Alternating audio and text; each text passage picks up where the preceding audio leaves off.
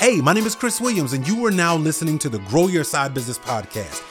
I help ambitious employees grow a profitable side business. If you haven't had an opportunity yet, go check out growyoursidebusiness.com where we've got all the content, the tips, the strategies, and more. You're in the right place at the right time, and we're here to help you grow a serious, profitable side business. Let's listen to today's episode. Ladies and gentlemen, I want to introduce you to uh, Aunt, and I'm going to say this name right, Janilka. Ladies and gentlemen, Hartzog family, more than a side hustle podcast. If you ain't listening to it, I don't know where you at. You missing your life, but y'all need to listen to these people because we're here tonight to be able to hear from them. Family, how y'all doing? Hello, What's love up? the What's introduction. Man, listen, I, we got a lot to cover, so I, I, I'm gonna I'm gonna start kind of in the middle, and then we'll work our way backwards because.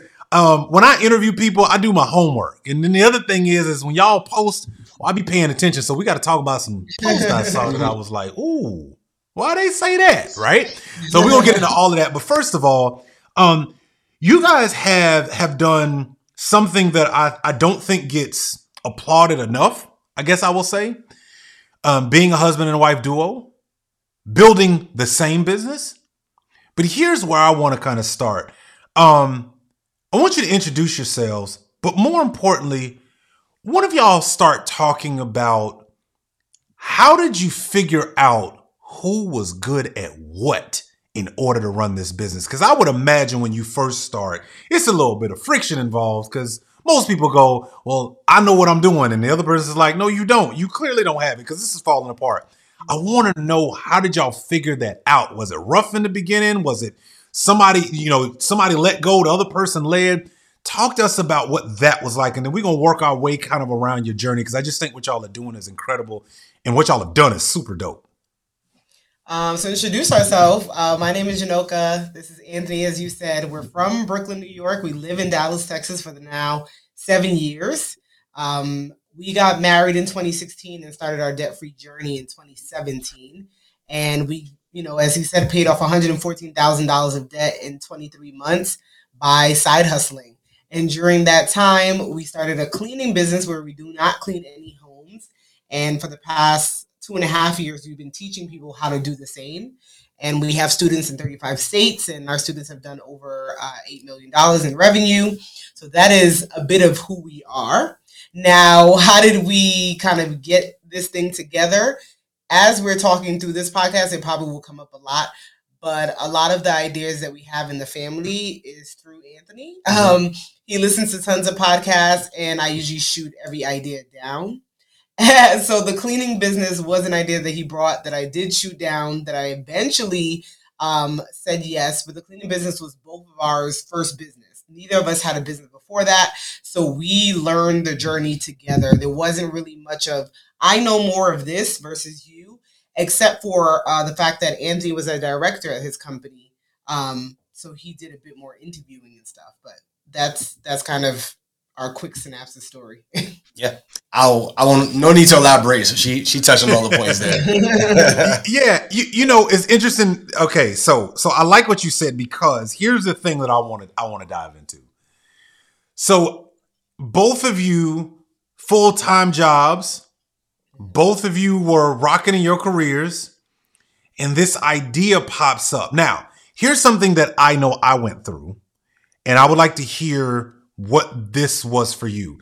I know the first time I had even the inkling of an idea to build a side business, I immediately squashed it. It was like like stepping on an ant. Like I wanted nothing to do with the idea to germinate in my mind because I felt like I am in this great corporate job. They're paying me great money. Life is good. I did not want to give myself permission to think that way.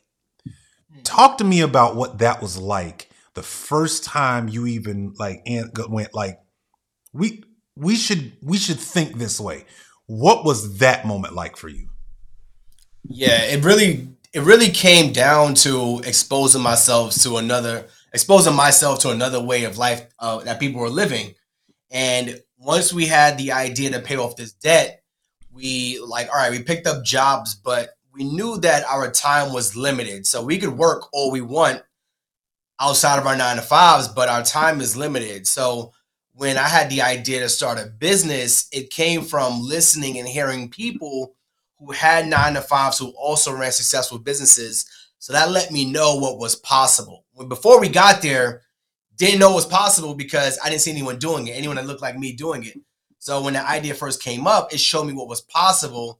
And at that point, we already started our debt free journey. So it was like, all right, we're already doing this. Why not try this as well? And I obviously brought the idea to Janoka, and she said no. And it just took more um, explaining and convincing to do. So that's, that's where that started from. And I wouldn't yeah. even say that there was a aha moment. It's just been a gradual transition as we um, have learned more about the business. Like he said, we were paying off debt. Then we started um, the business and things like that. So as we learn more, it became gradual for us changing our mindset and changing the way we think about everything because we were just you know learning through learning it together. Yeah.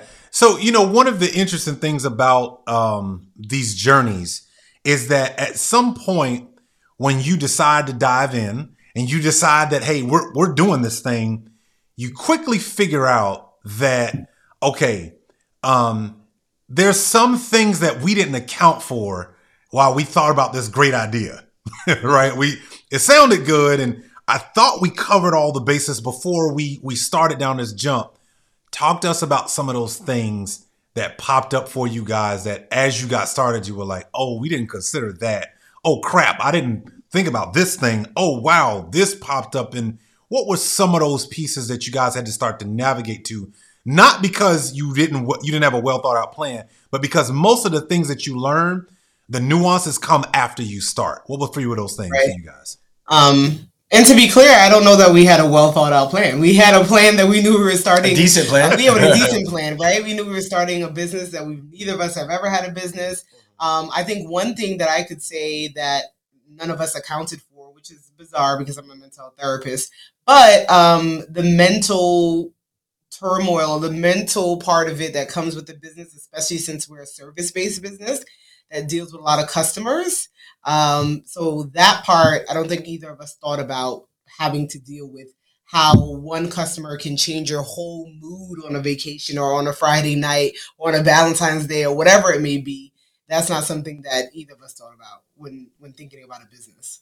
And then I would think uh, the bigger we got, the more eyes, more attention our business got. So mm-hmm. another thing was publication. So our our name is attached. Our name, our face wasn't attached to the business, but our name was on the back end of the business. So anytime mm. our name got publication, the business got publication, and people start kind of poking around and digging into your personal lives at that point. So we didn't realize the the bigger we got, the more attention would be drawn to that the, the business side of things. As as obvious as it sounds, our face of that our business brand has nothing to do with our, our personal brand.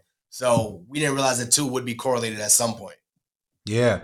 Was that a deliberate decision to choose yeah. not okay? And why did you make that deliberate decision and what did that do to your your business as more and more people found out the the faces behind the actual product and service?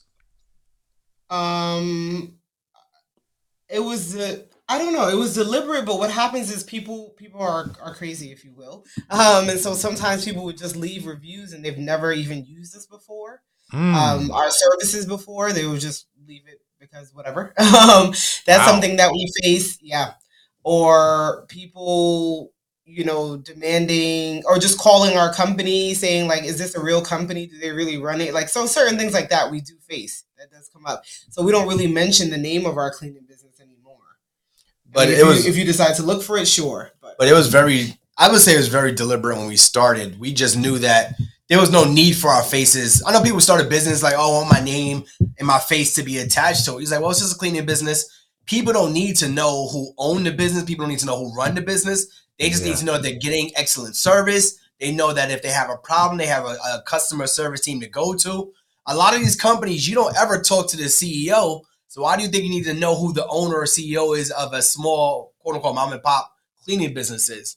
And we didn't want our personal brand to impact we said if we ever get canceled on the personal side, we need our we need our business to still be able to run. Hundred percent, hundred percent. Yeah. So so let's talk about. Um, I, I want to switch gears here because I, I want to go back to and your corporate journey. Tell everybody about what you know what your corporate journey was like. Um, did you love it? Did you did you find places where it was where where, where it kind of sucked? You know what was that like? But the other thing is is that my tribe are people who we we we call ourselves the successfully discontent. Were you ever ever successfully discontent in your role, and what what did you do to manage that and still be productive? Yeah, so I worked at my my last job I was at. Um, I was an IT director at a support company for nine nine and a half years. It's almost ten years. I came in the company. I was the youngest person in the company. We started with twenty people. By the time I left, we had upwards of over two hundred people. So I came at that company at a very young age. I started the company twenty something, early twenties, and I left. You know, you know, at my thirties essentially. So when I got to the the point in my company where I said there's more outside of me just work, working up this corporate ladder, and we started exploring other options, that's when I became kind of discontent with where I was.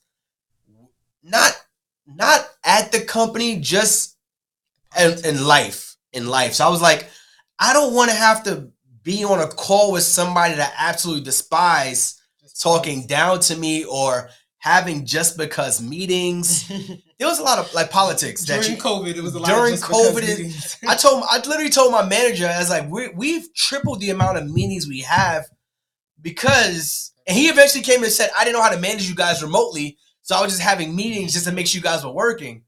And I literally told my manager and said, I would never work over 40 hours a week because I'm a director and I have a team of 35 people. If I'm ever working over 40 hours, it means I don't know how to do my job. That means I'm going above and beyond. When I have a team who can help me out and run, quote unquote, my side of the business. So when I started taking my business mindset and applying it to the job, that's where things started to become uh, uh started having friction. Yeah. What about you, Janelka? What about like what what when you think about like the work that you were doing? Tell everybody kind of like the work and you know what you did, but where did you become successfully discontent? I'm still at my nine to five. Okay. Yeah, I am still at my nine to five. Well, um, she left for six months last year. Yeah, I did. I did. You know, I had the baby last year, so I took three months, and then I took um, three months of personal leave as well. Um, and I used to do a lot more along with my nine to five, and I don't do anything else besides my nine to five and the businesses that we run. So I am still there. Um, what keeps me still there? At one point, it was the fact that uh, I worked hard for this. I paid sixty-eight thousand dollars to get my uh, private loan, student loans for my mm-hmm. masters. Um, but then now, there's no real reason why I'm still there. I'm not discontent there. I've always worked from home since we moved to Dallas, so um, I have a lot of flexibility. I'm a manager there, so yeah, I, I'm just still at the company. No, no rhyme or reason, and I'm not saying I'll be there forever, but I'm there now. Hey, Side Business Pros, I'm happy to announce that today you can go to sidebusinessmasterclass.com and you can register for some of our more relevant topics that we are covering right now in webinar format. That's right. So if you go to sidebusinessmasterclass.com right now, you can register for our webinar of the four mistakes high achieving employees make when building a side business. That's right. I want to cover the stuff that I wish somebody would have told me.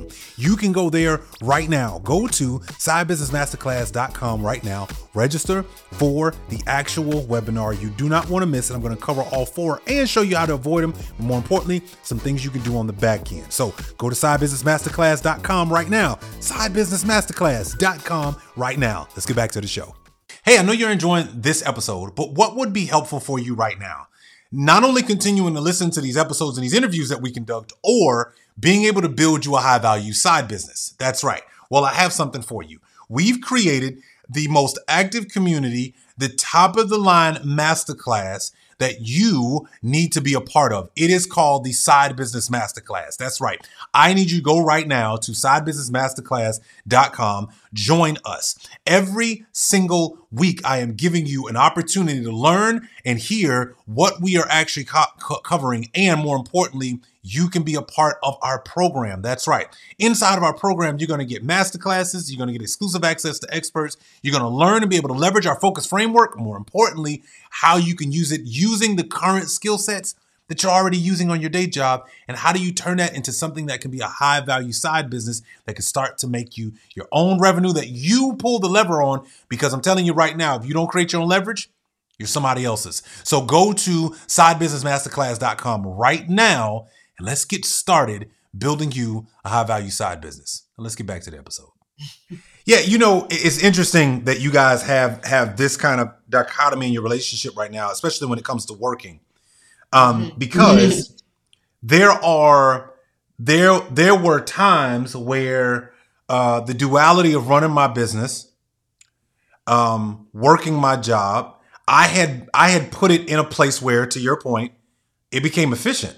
I just got better at my day job because I had a side business, and that helped me craft the world that I wanted. So it was like I didn't have to let it go, and I was in a better space let's let's I, I want to go here because I think the the the person who's watching this and who will see this five years, ten years from now, when you guys are on Oprah and done all the things that you're gonna do, right?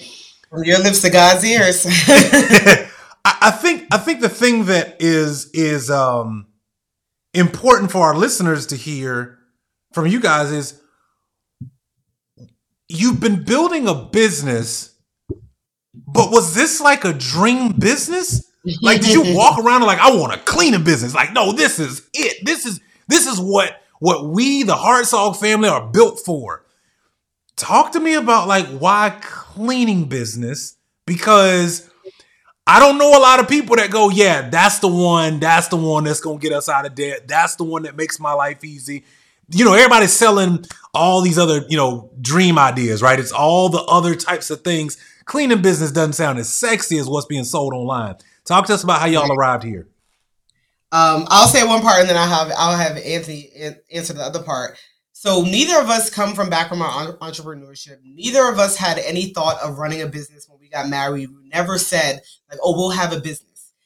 Just really with Anthony expanding and listening to different podcasts is when it came up. Like, maybe we should start a business. We started a business to help pay off debt. It wasn't even like, let's start a business to build legacy. Let's start a business to do entrepreneurship. It wasn't anything like that.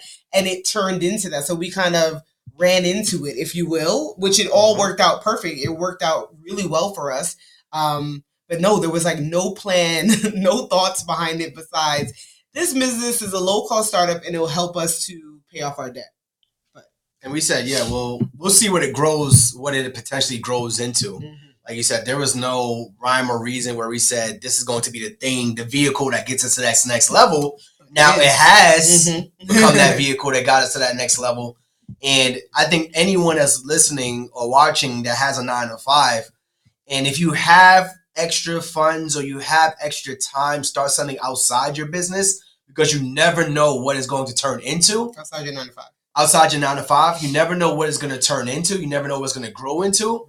So this is the best time to do it, especially if you have your nine to five, because you know five years later, you know using that business, using that as a vehicle to leave my nine to five to help us buy real estate, to help us start other businesses, to help us do and travel the world. It wasn't really a thought process. It was like literally we just wanted to pay off that that sign right there, hundred and fourteen thousand dollars of debt, and that was just the goal. So it wasn't a, a huge end goal for us. Like, let's just get here and figure out the rest later. How long did it take you guys to pay off that 114 uh, thousand? Like, when did you start that journey of paying off the debt, and then when did you make that last payment? And how did you celebrate? Uh, so we did. It was 23 months. Um, we started, I want to say February 2017 and ended December uh, 2018 because once we started, we didn't have a goal of when we'll pay it off, but when we were three months in, we realized how quickly we were paying it off. So we said we set a goal of paying it off by my 30th birthday. So we actually celebrated my 30th birthday in Houston with family and friends. And before we drove there from Dallas, we paid um, the last bill, we like pressed the button together on the laptop, mm-hmm. drank some champagne, and because we wanted it to be actually cleared by the time my birthday arrived. You know, sometimes mm. it takes like four days or whatever. Um, and so that's how we celebrated. And then the May after, which is our anniversary, we did Maldives and Dubai. So it was an anniversary and debt payoff trip in one. So that's kind of the ways that we celebrated paying off the debt. And we continue to travel, so we still celebrate it. Hundred percent. I, I love it, and I, and I will tell you, um, there's a freedom in paying off debt while you're on the journey. But I think there's something else that I, I'm I'm I'm curious about is some of the struggles after you started to build a profitable side business that now turns into a real business. Mm-hmm. Anthony, you did a post, uh, a live a couple of days ago, probably about a week ago now. And uh, I, I was so intrigued by the conversation you were having. And you were sharing with everyone very openly that there would be times at night you would wake up and have to check that laptop because you're so nervous. And this, there was the journey of, yeah, we got a business, hooray! But when everybody's not looking, Anthony's going through some things mentally. Yeah. And you were struggling with this idea of like, man, this thing can all go away tomorrow and it's all on us. It ain't the company. It ain't, you know, it ain't the, the big corporation I work for. No, this is Hartzog, right? Mm-hmm. Talk to me about that journey because I thought it was a such a transparent moment that I'll be honest, I don't hear a lot of people who build a business talk about.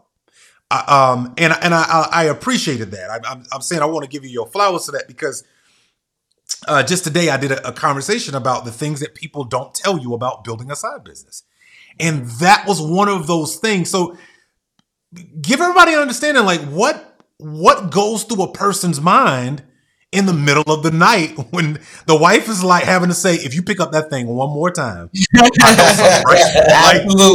you know." So, so talk to us about that. What was happening? And I mean, if you don't mind sharing, like, what were the things that you were saying to yourself that you had to stop yourself from going down that Alice rabbit hole?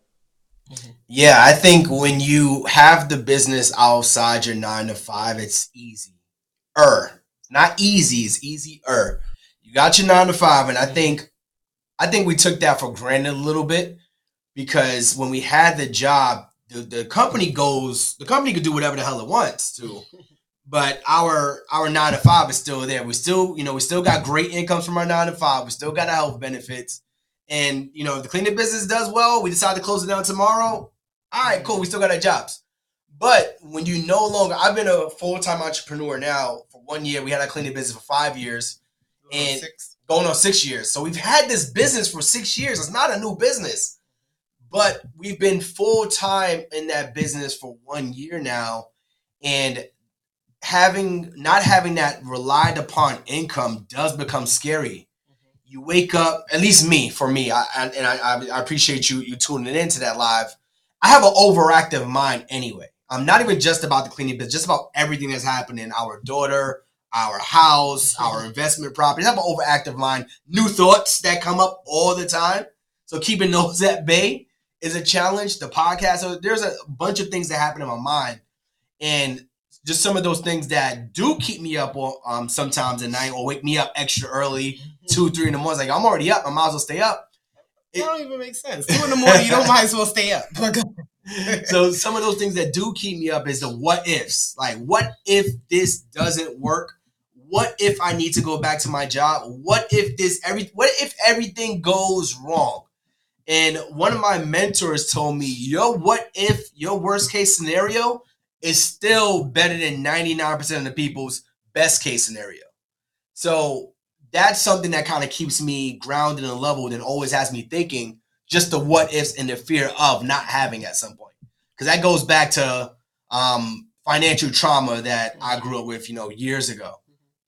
And it, Man. it's kind of no, I was just gonna say it's funny that he always says like what if and I'm like during our process he's always like we can make this work. I know we can make this work. So when he starts to say what if I'm like what do you mean what if? It's, that's not going to be the case. All won't yeah. burn down at the same time. Mm-hmm. You know mm-hmm. what I mean? Yeah. So. Hey, I know you're enjoying this episode, but I wanted to let you know and invite you to the Grow Your Side Business community. That's right.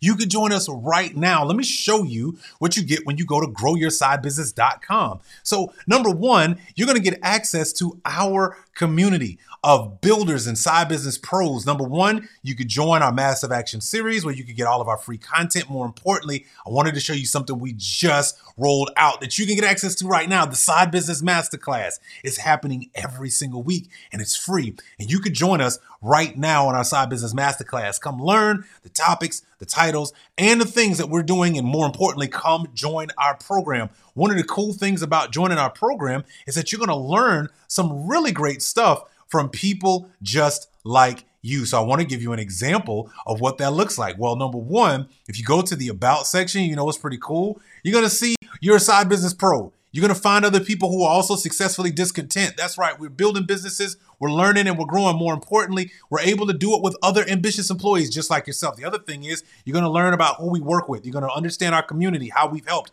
what we've done, what we do. We're going to, more importantly, you're going to understand our manifesto. We are massive action takers. My definition of massive action is those who execute above the average. That's the only reason why you're here, right? More importantly, you're going to be able to get access to our side business masterclass and join our community. Listen, I know that you're enjoying this episode, but what I'd really like for you to do is go to growyoursidebusiness.com, join the Side Business Masterclass, and you know what? Keep watching this episode. Back to it. Yeah, you know, uh, interesting you bring this up because I, I, think there's a, a, a, great segue to this. Um, I'm sure at times as husband and wife, uh, the analogy I love using is that if you're both in a in a rowboat, you cannot be rowing on the same side at the same time, otherwise you're going in a circle right? Mm-hmm. So I'm sure on this journey, the emotional intelligence has to raise between each other, right? I'm sure there's moments where when Ant's having that freak out moment, Janilka, you got to roll on the other side, like, hey, hey, hey, you know, we're still trying to keep this thing straight. Um, how do you guys support each other when you can see that person having their their weak moment? Because I think we all have them. I know for me, uh, my biggest struggle is I don't like to fail. Like I, I don't care what it is. I take failure to me is like death, right? So I I overdo sometimes because I'm I'm running from the failure, right? How do you guys support each other when you see your spouse kind of drifting not because things are wrong, but to your point, I'm probably asking what if or or I'm worried, right? And we all handle worry a little differently, right? How, how do you guys support each other and how do you help each other through those moments? Um, I would say that some people will probably think that we over communicate, but we do communicate a lot. Uh, his outlet a lot is the gym, going to the gym and just, or taking a walk um, if he gets overwhelmed and stuff like that. So we have a lot of conversations and we do kind of call it out for each other. Sometimes we may not notice it our, ourselves. Like, okay, well, today, you know, you're probably feeling away, so I'm gonna I'm gonna let you be for a bit. Like leaving leaving each other alone to allow time for ourselves to do whatever we need to do. I think those are ways that we do it. Communicating and then also sometimes just giving each other the space that we need until we're ready to speak about it. Because we generally speak about it with each other right away. In that communication part, I remember, we, and it goes even to just outside the business, just to your personal lives, your family, paying off that debt you know, we have team meetings, and the team is just us two, and family meetings where we sit family down, meetings. you know, once a month at minimum and go through like everything personal finance, business finance, how things are doing, the marriage. Now we got Alani, so we do a check in. We just hit the one year.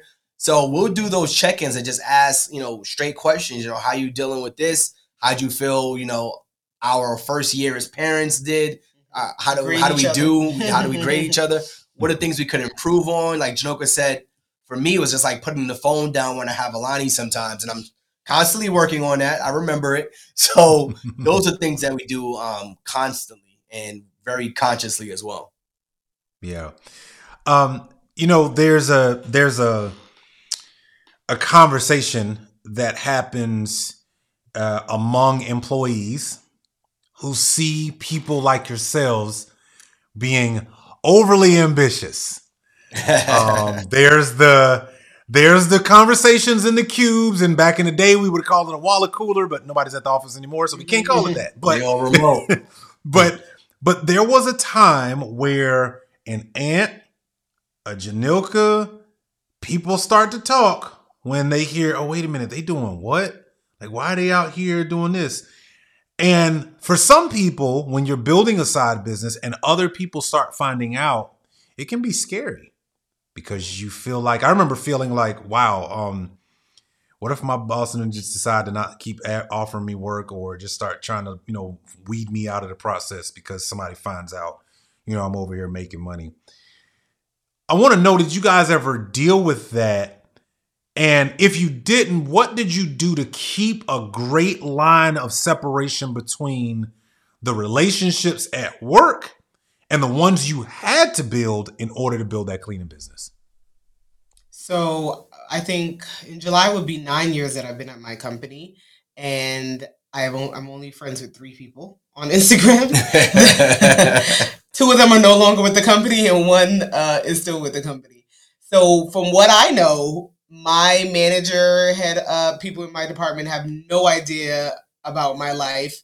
If it has come up, they have not mentioned it. So that's been my. I just do not talk about it ever. It doesn't and and then it also part of it i've been working from home for the past seven years as well so that's probably another thing when we when i was working in new york we didn't have all of this so there was nothing to discuss so now it would be me offering the information and i'm not going to do that um, if somebody sees something sure but it's never come up so I, I i don't have any bird lines when it comes to that right now at least and for me, it was it got extremely difficult. Probably the last pre-COVID, years yeah pre pre-COVID, it got we was in COVID for a year and a half before I left. Pre-COVID, it got really difficult because we was everywhere. Mm-hmm. Good Morning America hit, and they had Good Morning America in the office, mm-hmm. and they was like, "Is that oh, you?" wow. They, they said, "Is that you?" I said, "Nope," and I went to my office. And, I, and that obviously was like, all right. And then name starts popping up on podcasts, and they start seeing. I had people watching. You, you obviously know Dave. Um, we was on his podcast, and he had people in the, in our in my office. I managed a team of thirty five, and that was literally my office, my team, and I was a director of that office. And somebody's watching Social Proof podcast, and that starts making its way around the office. People start hearing the story. Now they know, okay, this is my boss. He's not mm-hmm. talking about it. I can't ask him about it. So it's kind of like Superman when you know he takes off the glasses. no you like- said you was batman at night well, Bat, I think Superman because you see Superman, you know he, he takes off the glasses, the same exact guy, but you put the glasses on, it's like, wait, he's not Superman anymore. So I think it was it was like that, and I just didn't answer any questions until probably the last year in. I started being more transparent about questions people asked. It wasn't about like my story; is about questions that they had. So how you know how you pay off debt? How do you do this? How you do that? And I'm just like giving my advice, and that was pretty much the way I kind of kept it. Yeah. So talk about this Good Morning America. First of all, that is not like a oh the local news channel picked that up. No, we're like like you said, this was this is worldwide. And guess what? It's gonna run a few times that day because they do a rerun for the people on the West Coast, and you know, it's all these things, right? So how did first of all give me the pre before somebody called and made a phone call about Good Morning America. Where was your business? What were you guys earning at that time? And what was the thing that created the the the the linchpin moment for Good Morning America to even pick somebody to pick up a phone? So the Good Morning America special was really just about our debt payoff story. So when we started on Instagram, that's all people knew us for, our debt payoff story, because that's all we were actually sharing. Um, so it ended, the segment really ended with us saying, and we started a cleaning business um, during this time. Literally, that's how it ends. And so there's no, not much mention around that. It's more about the debt payoff and the multiple side hustles that we had. So we had a, a article come out on Black Enterprise, and that's how they reached out because they saw the article of our debt payoff story.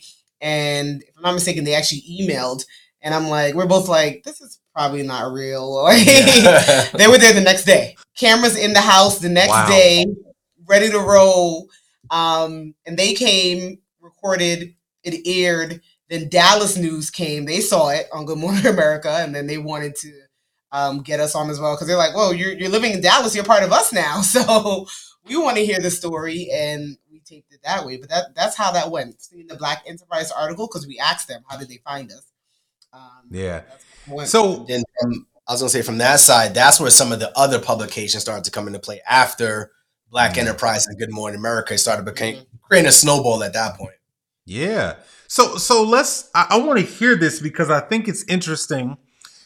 You you start a side business and you're growing it. You you probably can see there's an end in sight at some point during this journey, right? And you probably saw like, okay, I, I know we're probably gonna leave on this date with my job. Um, but then that moment happens, and there's all of this flash playing notoriety in the moment, right? One, did you feel prepared to capitalize on the moment?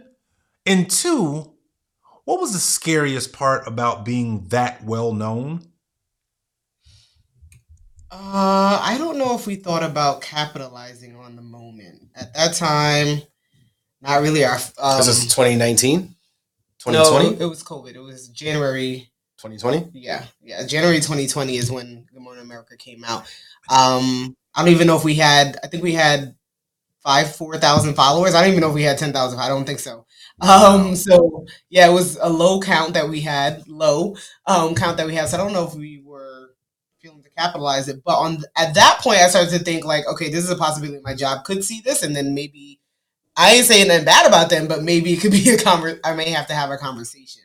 Um, that was the only thing I thought about, but I, I think yeah, that's that's actually a good point. We I think we became mindful of what we said right. a lot more. our words became a lot more intentional. Our posts became a lot more intentional, and I think we switched from our personal lives to the business around that time too.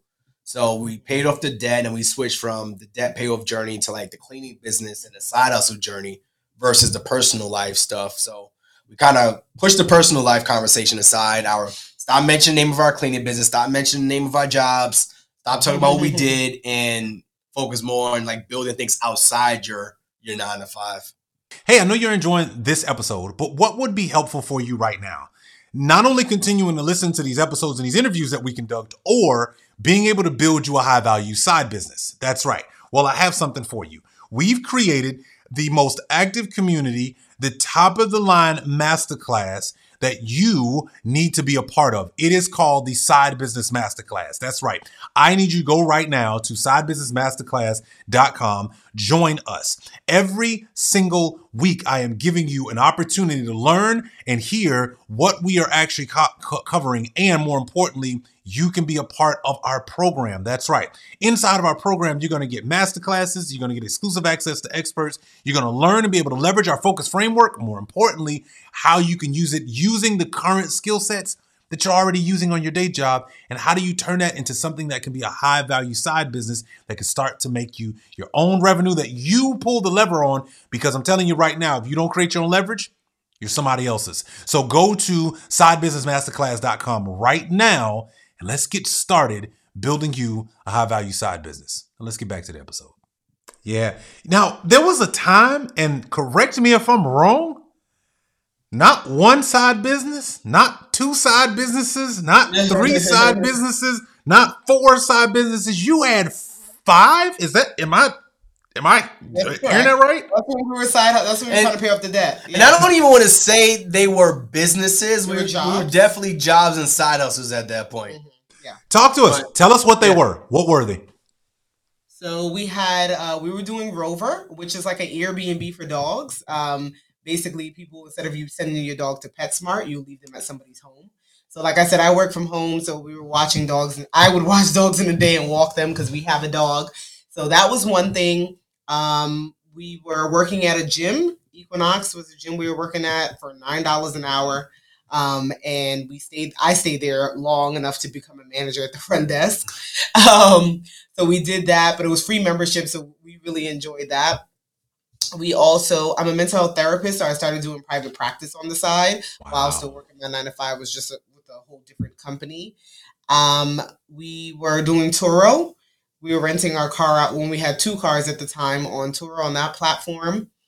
And what else am I missing? I think sometimes you did some surveys here and there, but I think those. And And then then, you- You picked up did the other do? job. oh, I did a contract, and I did another contractor role that I was doing, uh, and then we started the cleaning business. So th- there was a lot happening on top of our nine to fives. all within those two um, years. all within those two years. But um, Okay, so Yeah. I hear all of this, yeah, and I can't help but wonder how did you keep the marriage afloat? hmm So the most important thing with all the things that we mentioned was that except for Equinox, we didn't really have to go in anywhere, if that makes sense. Um, most of the all the, everything was flexible that we can turn off if we wanted to. So watching dogs, we could close our calendar. Renting the cars, we can say no. Um, the private practice, it was even flexible as well, like depending on my availability. So we made sure of those things when it came to us side hustling yeah. um, and prioritizing that. So if ever a time we're like we're not seeing each other, we're just passing by, we would make sure to have weekends or nights together to spend that time together. That's another reason why we did Equinox together. Because even if we weren't home, we're at the gym together. So we'll see each other passing by. See each other passing by, Have have, lunch together, lunch conversations. yeah, We go home together. So we made that was a we were a. prioritizing. I think that. the Equinox part, and I definitely want to give them they they props because us that that probably helped us a lot during that time too because we're working Mhm. nine to five and they're working from five to ten. And five to ten, we're both at the gym, but we both work there together.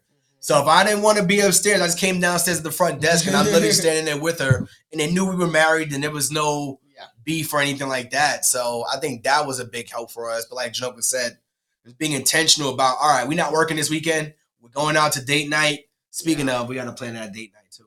Mhm. Um, planning those date nights, being intentional about that, just like being intentional about the the monthly conversations. Yeah, you know, it's wow, man, that's that's incredible. Um my wife and I have I have found that there's times where we could be working on the same thing in one of our meaning we could be working on the same business Mhm. but not on the same things at the same time. And whatever I might be working on might be really stressful in the moment. But at the same time, she might be working on a different part of something, might not be that stressful. And there's times where we're miscommunicating, not because, oh, uh, you know, th- this isn't right or you didn't do this right. It's more of we're in a str- somebody's in a stressful moment, the other person's not, but we don't recognize that you know there's a there's a moment there for somebody how do you guys manage when when one person's having a stressful moment in the same exact business and maybe you're working on a different part of it that's like not and so you're trying to navigate those waters. Because sometimes i can be honest they're a landmine. I didn't know i stepped on one. Um but then there's the times where you don't realize that like wait wow maybe there's a a stretch of time that what she might be really good at in this business is just very it's just a season of it's just heavy right? How do you guys manage those moments when you're operating this cleaning business especially when the business is growing because i would imagine in your world um, the the number of clients that you onboard for the business starts to you know take these they're not just not like one and two houses every other week. It's 10 this week. It's you know it starts to really morph. How do you how do you handle each other when those moments are kind of happening and the other person can see it but you didn't know that maybe they were having that crazy wild moment and just things feel like it's it's a lot heavier how are you helping each other For us, I would say a big part of it is making sure we have the right help in place too. Because we didn't, I don't think people realize how much your personal life impacts your your business life. So if things are, and then unfortunately or fortunately for us, and you as well, your house is your your house and your spouse, and you also have your business there as well. It's all under the same roof. So whatever stress you feel in your personal life, you're gonna feel it in your business life and business and vice versa, um, equally. So I think making sure we have the right help in place, and it's not just house help, but just like family in place, friends, but then also business help as well. So we have an operations manager who runs the who runs the business quote unquote every day. Um, we have a virtual assistant, a person who handles these customer service calls. So the things that we can work on are not as stressful on a day to day basis, but it's more of a strategic planning basis. Because I think the day to day is a lot harder than some of the, the long term strategic planning because you could get caught up in that day to day and it becomes a big ass whirlwind of mm-hmm. problems at some mm-hmm. point. Excuse my language. And then before, like, you know, when the business had just started, we were just all on deck, both of us, you know, trying to figure it out and mm-hmm. working together to figure that out. And we understood and know to this day still the strengths and weaknesses of each other.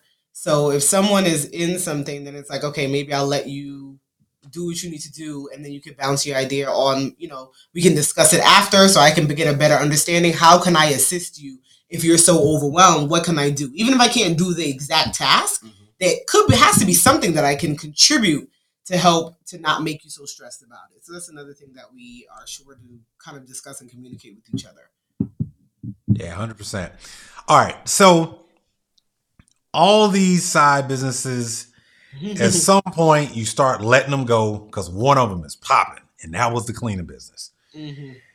now there's a, a, difference between what i've learned uh, uh of saying hey i want to do this thing for a little while, but then actually committing to the thing. And I think part of what I've learned um, in my personal journey, and a lot of people uh, within my group have had to, had to struggle with, is fully committing because some people find out they're a little bit actually afraid of the potential success of the business because that's that unknown game is very very scary especially when and we'll I'm going to talk to you about this a little later, but I'm very also curious about how, learning how did you learn how did you learn to let go of that corporate identity? We'll, we'll talk about that.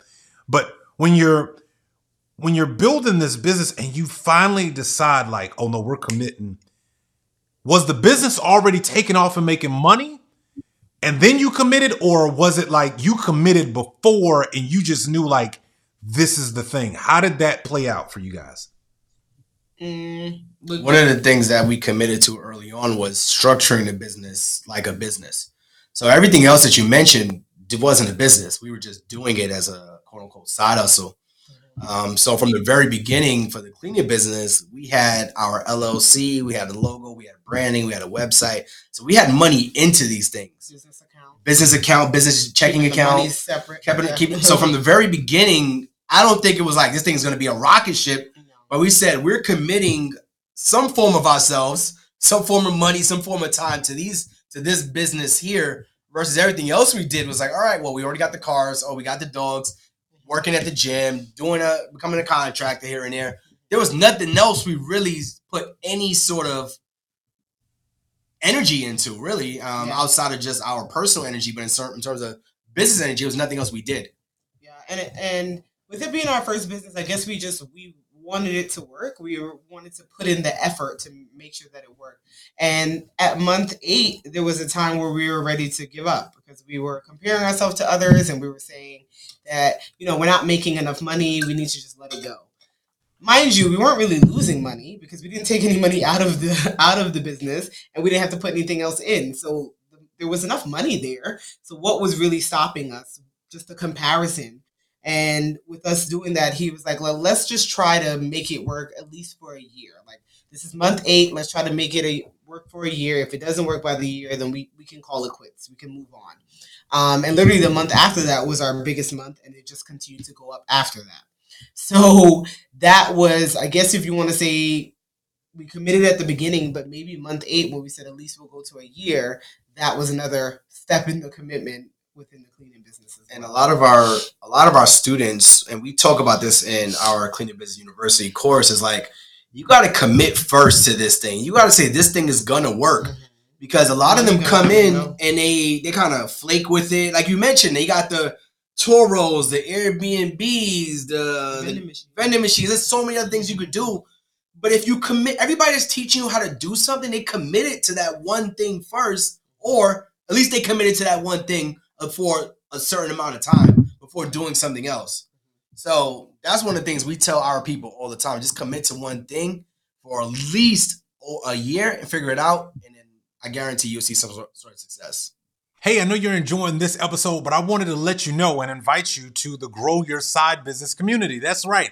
You can join us right now. Let me show you what you get when you go to growyoursidebusiness.com. So, number one, you're going to get access to our community of builders and side business pros. Number one, you could join our massive action series where you can get all of our free content. More importantly, I wanted to show you something we just rolled out that you can get access to right now. The Side Business Masterclass is happening every single week and it's free. And you could join us right now on our Side Business Masterclass. Come learn the topics, the titles, and the things that we're doing. And more importantly, come join our program. One of the cool things about joining our program is that you're going to learn some really great stuff from people just like you. So I want to give you an example of what that looks like. Well, number one, if you go to the about section, you know what's pretty cool. You're going to see you're a side business pro. You're going to find other people who are also successfully discontent. That's right. We're building businesses, we're learning, and we're growing. More importantly, we're able to do it with other ambitious employees just like yourself. The other thing is you're going to learn about who we work with. You're going to understand our community, how we've helped, what we've done, what we do. We're going to, more importantly, you're going to understand our manifesto. We are massive action takers. My definition of massive action is those who execute above the average. That's the only reason why you're here, right? More importantly, you're going to be able to get access to our side business masterclass and join our community. Listen, I know that you're enjoying this episode, but what I'd really like for you to do is go to growyoursidebusiness.com, join the side business masterclass, and you know what? Keep watching this episode. Back to it. You know, you guys have obviously grown um, individually. You've grown as a unit a lot in this six year journey. If you could go back and talk to six years ago, Anthony, six years ago, Janilka, what would you say to that person now that you you have this experience? Uh, what would I say? Want me to go? Go ahead if you know already. Yeah. One thing I would probably say to myself is get around p- people who are doing different things sooner. Um, I think Mm. the Dallas move for us was just life changing. Mhm. And if I would, if I could have made them, I mean, things happen. God, you know, He plans things out for you, and things happen on, you know, His time. But if we were able to get out of New York, and her father, he's been in Miami, he's been in Florida his whole life, twenty years at this point. And he's been saying that you guys got to get out of New York, get about, get from around people that you see every day, get around something new, get around space, get around land, get around opportunity. As a New Yorker, you don't want to hear that. And yeah, you don't. You, all you know is your city. You don't trust it. you could have traveled the world, but still, all you really know is your city if you haven't lived anywhere else. So I probably would have said get around other people, get around other places a lot sooner to expand my thinking earlier. Because all we knew, it's crazy how long you only know a nine to five for. And when we started telling people we had jobs outside of nine to five, wait, you make a lot of money or you make good money. Why would you have another job outside your nine to five? And it seemed that people thought we weren't making enough money. In reality, your job will never be able to pay you the amount that you feel like you you want in life. So getting around people sooner would probably be something I would tell myself and changing the environment. Um, for myself, I don't know. Maybe I'll just say trust Anthony with his uh business ideas. I would say that. I wouldn't even say I Um, wouldn't say that for you. So I think you saying no allows us to kind of put a lot of things that's that's trash. Absolutely, like trucking. That was. I still don't say happened. trucking's a bad one. I just said it wasn't For, for, us, it is. For us, yeah. for us, it is. Uh, but no, that, that's my only thing. I don't. I believe that everything happens for a reason. So I don't regret anything. I, you know, our journey was how it needed to be. Um, you know, we needed to pay off the debt before we did any investments or any stocks. I know people feel different about that. Um, but yeah, that that's kind of that's the only thing I would think about right now, at least. Hundred percent. Okay, so I want to talk about a couple of uh posts you guys made. I want to ask some questions. Um, rapid fire here. Um, there was a conversation that you guys had uh, that you posted back earlier this month, and then we'll start working our way even further back. Um, there was a conversation, Ant, that you were having about not using your kids as an excuse for not Mm. achieving. Talk on to me about like because I'm gonna be honest with you, okay? Like just I struggled with the idea of yeah, but they're only five once, man. They're only 13 once, man. Mhm. They're only 15 once, man. And now I got my oldest son is in, in college as a freshman and my youngest is a senior, right? And I'm like, where the heck did time go? But you know, I, I think about that, and I know a lot of other people think about that. And so, yes, it is a real conversation in a lot of parents' heads, and that's what makes them go, I'm sorry, Hartzog. I hear y'all. I love the podcast. I hear y'all talking all this stuff, but I need to be here with my kids. To that, you say what? You, I don't disagree with you. I don't think it has to be either or. I think one of the I think one of the challenges is that we we think it either or, and why can't it be both of them? So I was saying that not to use your kids as an excuse for as a as an excuse why you aren't able to achieve the goals you want to achieve. And we hear this all the time. Oh, oh, I, I wasn't able to go to I wasn't able to go to college because I had kids. I wasn't able to do this, and I understand that you got the single mom that's not able to do it. But what happens when your kids are old enough where you're able to go back and achieve the things that you want to do? Um, and then also, when we were going through our journey, we heard this like literally, and this goes back to that exposure conversation. When we was on Good Morning America, don't read the comment section on any publication that you are ever be on or ever will be on in the mm. future, because they will go through your life. Oh, they're they're black. Oh, they're white. Oh, they both have hair. Oh, they they both went to college. Oh, they don't have kids. That's why they're able to do so much, which is why that conversation came up. It's like you can do the things that you want to do in life, but don't allow your kids to be the excuse or reason why you were- were not able to do what you wanted to do in life. Wow. All right. We on rocking and rolling. Next one. Um, Janilka, you put up a post and you said you were talking about entrepreneurship and the idea of work. And one of the things you were talking about is just how different that looks and why it looks that way. Help me understand what what you're what you're trying to convey there. And here's the thing that I think about. I think the person that's working that 9 to 5 that really, you know, you're helping and yeah, they they listen to you and they rocking with you. Like they're like, "Yes, she's right."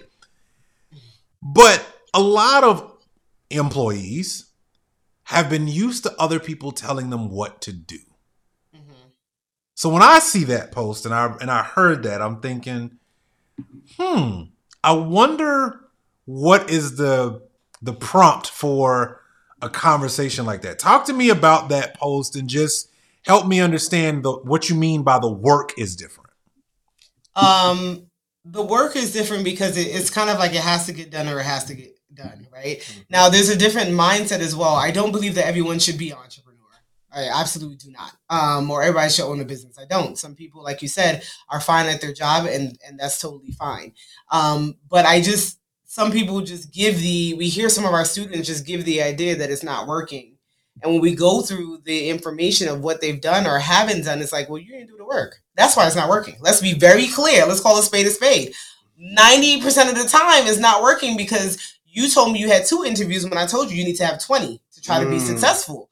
Right. Um, and so when I, I was like, people say these things, but they don't really mean it. Like they don't really mean that they're doing the work. Like it's just something to say that it didn't work for me or it's not working out. Now, don't get me wrong. There may be things that happen that don't do it, but more than likely, people are not doing the work that they say they should do. And then on the other side of it, the work just looks different. Like, for example, especially at the beginning when we had our baby, that meant we were recording a podcast at nine o'clock at night. You think I want to be talking, recording any camera bright at nine o'clock at night when I probably woke up at 4 a.m. breastfeeding? No.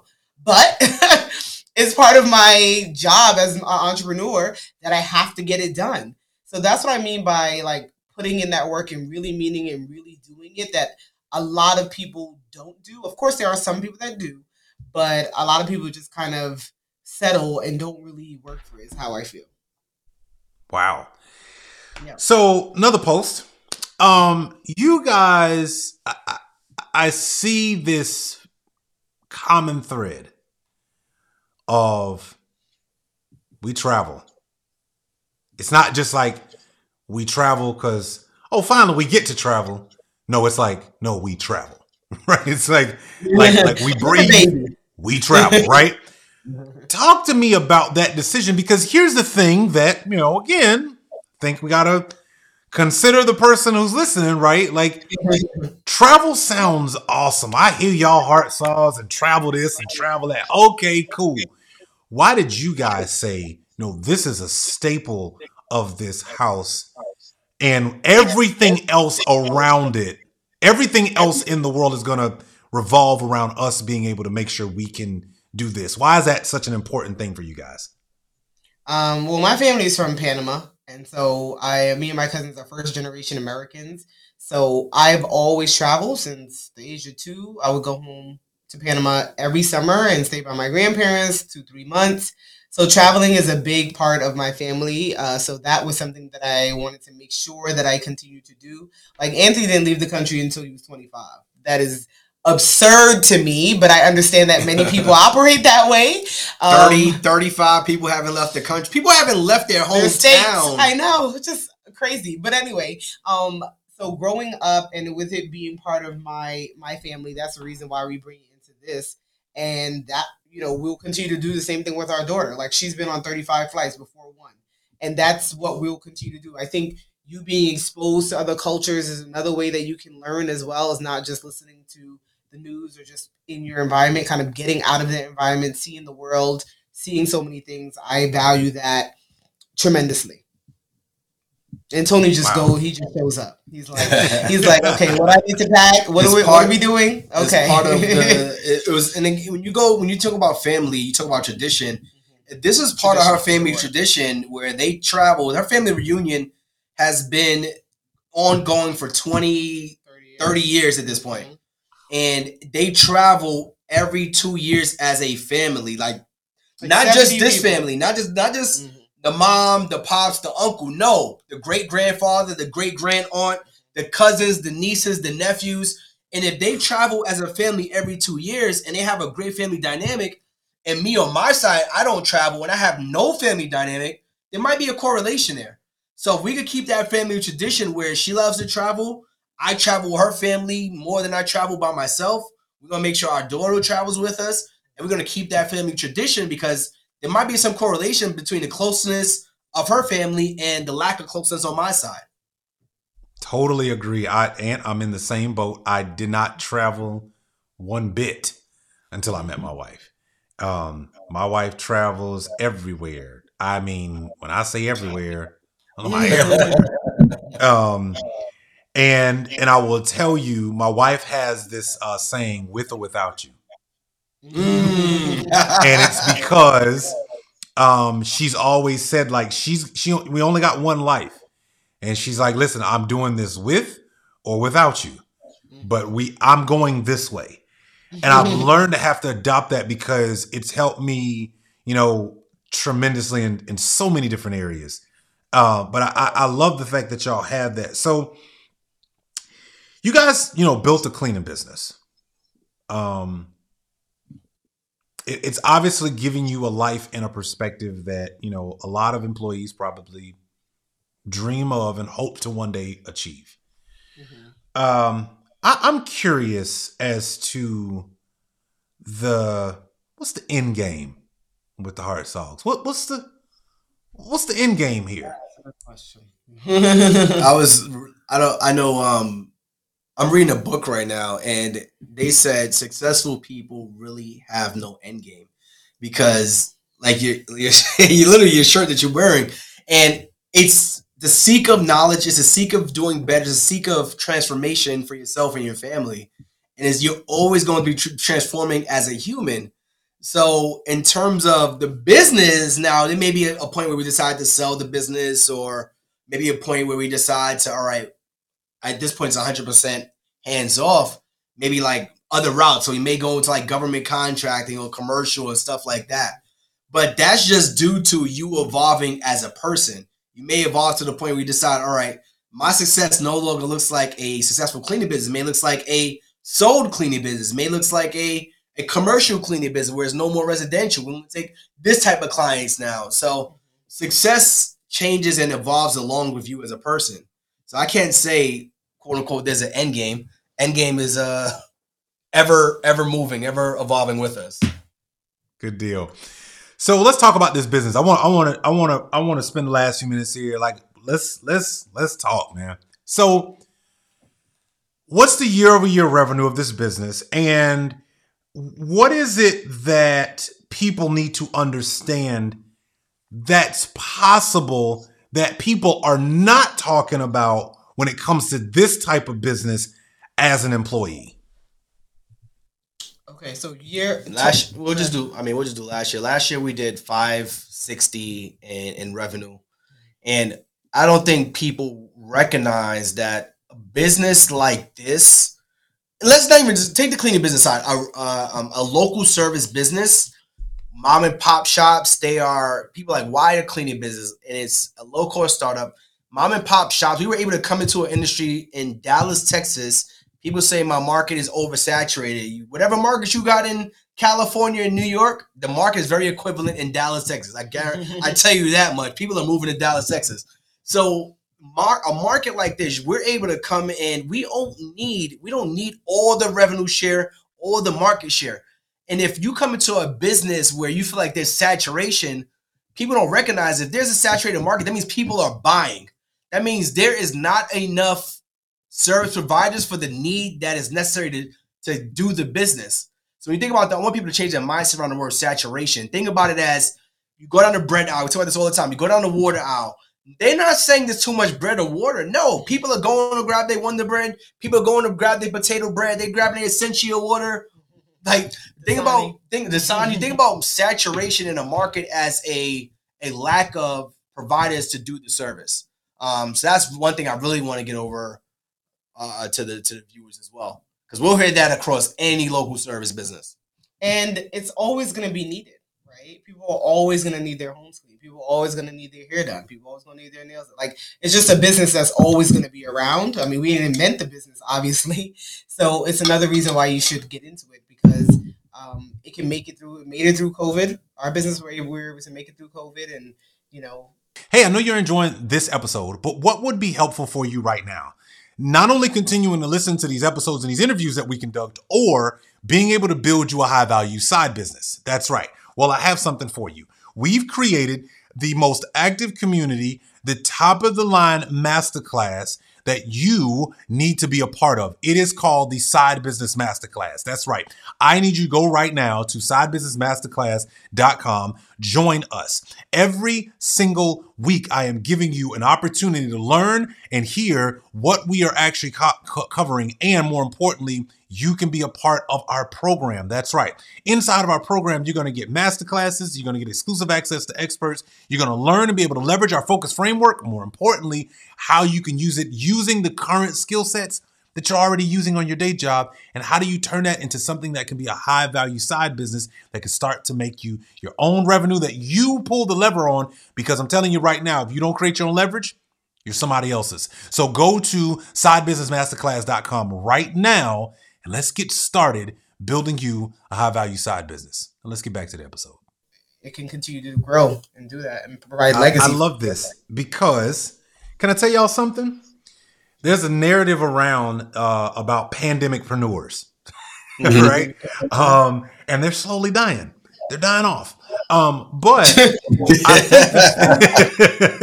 but I think the thing that I I I um I, I try to convey to people is that if you found a business, like people love talking about, oh, it's recession proof.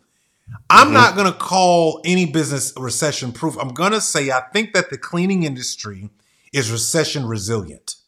Mm-hmm. Because um, it doesn't mean that it's not impacted. It just means it can last and actually make it beyond um, a recession. And so, you know, talk to me about like how did you guys acquire your first customer and help us understand how is it that somebody, you know, uh, talk to me, like talk to me like I'm the guy that pressed the button on the site. I want to help me understand how do I go about leveraging my market here in Charlotte, North Carolina, and build this cleaning business. What do I do? Where do, where do I start? And what should I be looking at that most people don't even pay attention to? So first thing first is we run this business like how all these billion dollar industries run their business. Essentially, Uber, Lyft, Airbnb, none of them, Airbnb doesn't own homes, Uber doesn't own cars. They are the middlemen. So they connect somebody with the customer. And that's exactly what we do with the cleaning business as well. Um, due to our social proof that we've built up and the reviews basically that we have, people go online, they're looking for cleaning services, they see our website, and then they book us. Then we get the booking and we would send it out to our contractors and say, hey, who wants the job? These are the details. Contractor takes the job, they go and do it. They get paid, we get paid. We take a split. That's essentially how we run the business. Really, we're really the middlemen, and that's how it operates. That's why we work with contractors. They know they have their own cleaning supplies and things like that, and they know how to do the cleaning and run their own businesses as well.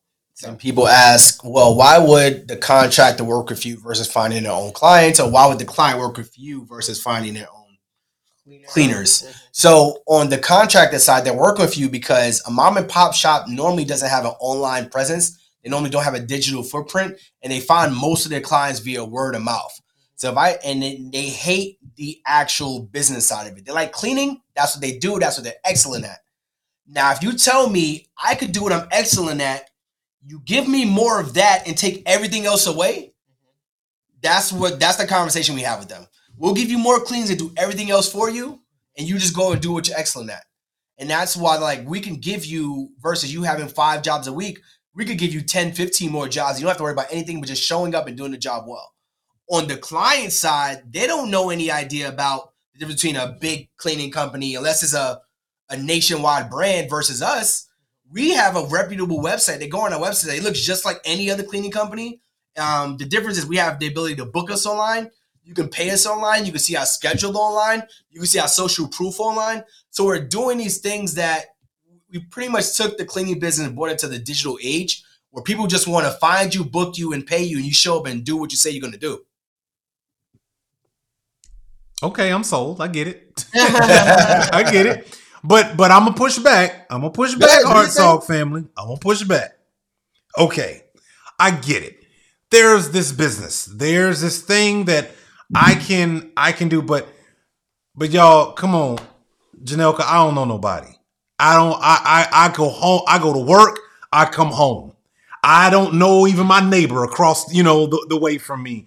I don't I don't know how I'm gonna go find and drum up enough business to make this happen.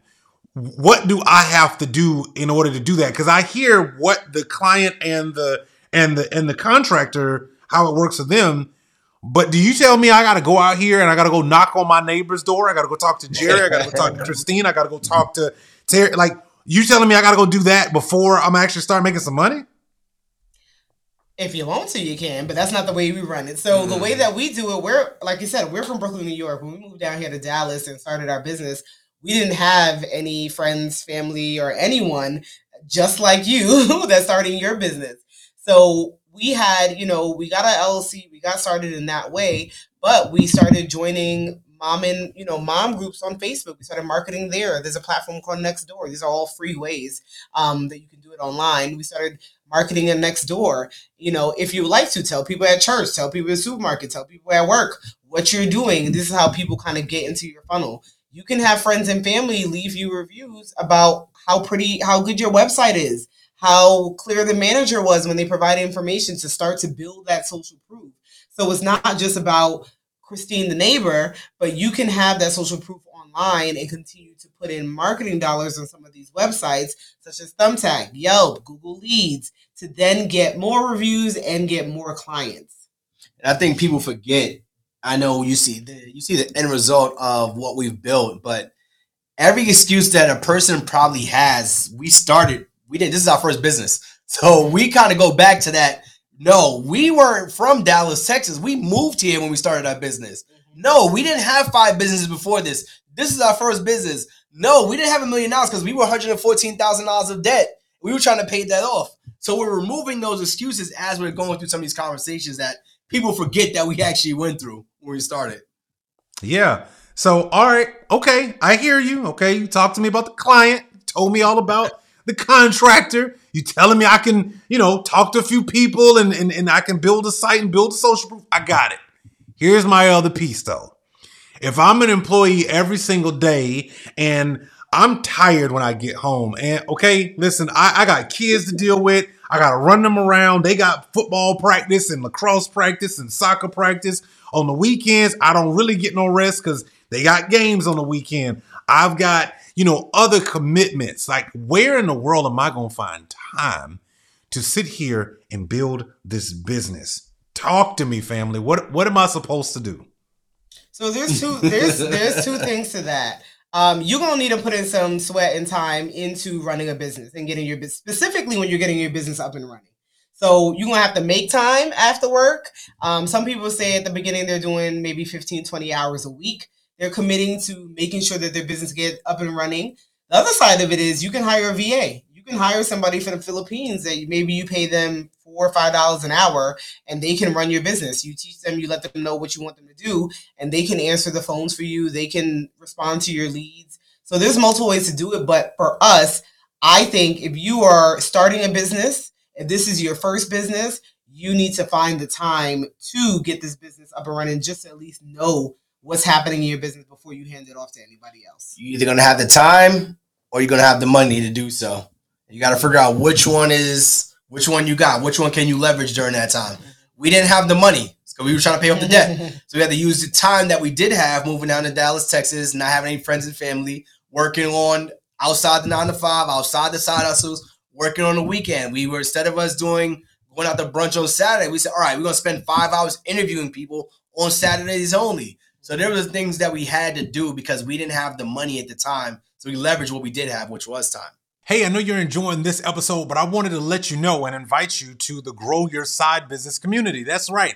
You can join us right now. Let me show you what you get when you go to growyoursidebusiness.com. So, number one, you're going to get access to our community of builders and side business pros. Number one, you could join our massive action series where you could get all of our free content. More importantly, I wanted to show you something we just rolled out that you can get access to right now. The Side Business Masterclass is happening every single week and it's free. And you could join us right now on our Side Business Masterclass. Come learn the topics, the titles, and the things that we're doing. And more importantly, come join our program. One of the cool things about joining our program is that you're going to learn some really great stuff from people just like you. So I want to give you an example of what that looks like. Well, number one, if you go to the about section, you know it's pretty cool. You're going to see you're a side business pro. You're going to find other people who are also successfully discontent. That's right. We're building businesses, we're learning, and we're growing. More importantly, we're able to do it with other ambitious employees just like yourself. The other thing is you're going to learn about who we work with. You're going to understand our community, how we've helped, what we've do, what we do. We're going to, more importantly, you're going to understand our manifesto. We are massive action takers. My definition of massive action is those who execute above the average. That's the only reason why you're here, right?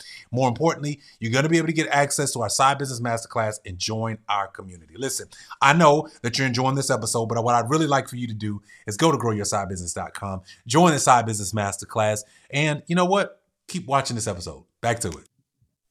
I love it, man. I love it. All right. Listen, man, y'all have been giving me a bunch of y'all time. So first of all, thank you. Let me say this as we get ready to wrap up. Um, I am more appreciative of your personal decisions to be this way, to be this couple, to be these business owners, to be that that person. Uh, more than you know, because it's it's very difficult, especially you know as couples um, who are you know doing business I always tell people there's couples who are doing business, meaning they both have a separate business, and then there's couples who do business together. That's a totally different monster, right? and you guys have chosen to do a business together. Um, last question. Your daughter's here. She is definitely giving you guys a perspective on life, um, building this business. Um, when she sees this 10 years from now, Talk to your daughter. What do you want her to know about why, while she she was born of God to be able to be born to you as parents, and she's got this life, and she's gonna grow up and start understanding. Oh, we travel in this family. We go somewhere every other year, right? Like she's gonna learn these routines. Talk to her ten years from now. Why are you doing this? What do you want her to know? Uh, I would say for her, Alani, I would want you to know that you're capable of doing anything and everything. You don't have to, if you don't want to become an entrepreneur, you don't have to. If you don't want to go to college, you don't have to. You have options. And um, I hope that us as parents continue show, show continue to show you the way and guide you enough for you to know that you have enough options and you're supported in whatever you decide to do. Yeah, that's that's probably the that would probably be my same answer there too. Is just knowing that you could do probably anything you put your mind to. When we paid off one hundred and fourteen thousand dollars of debt, you sit there and you just saying that number sounds crazy. Now it seems normal because we we did it, you know, three four years ago. But that was just the switch that said we can do anything we want to do as as a family. And I want her to come into this family realizing you can do anything you want to do um, in this family. Hundred percent. Well, man, listen. Um, I appreciate you guys. Uh, you guys are definitely who I call uh, those who take massive action. My definition of massive action is those who execute above the average, and clearly, you guys have done that. Um, and I'm appreciative of that.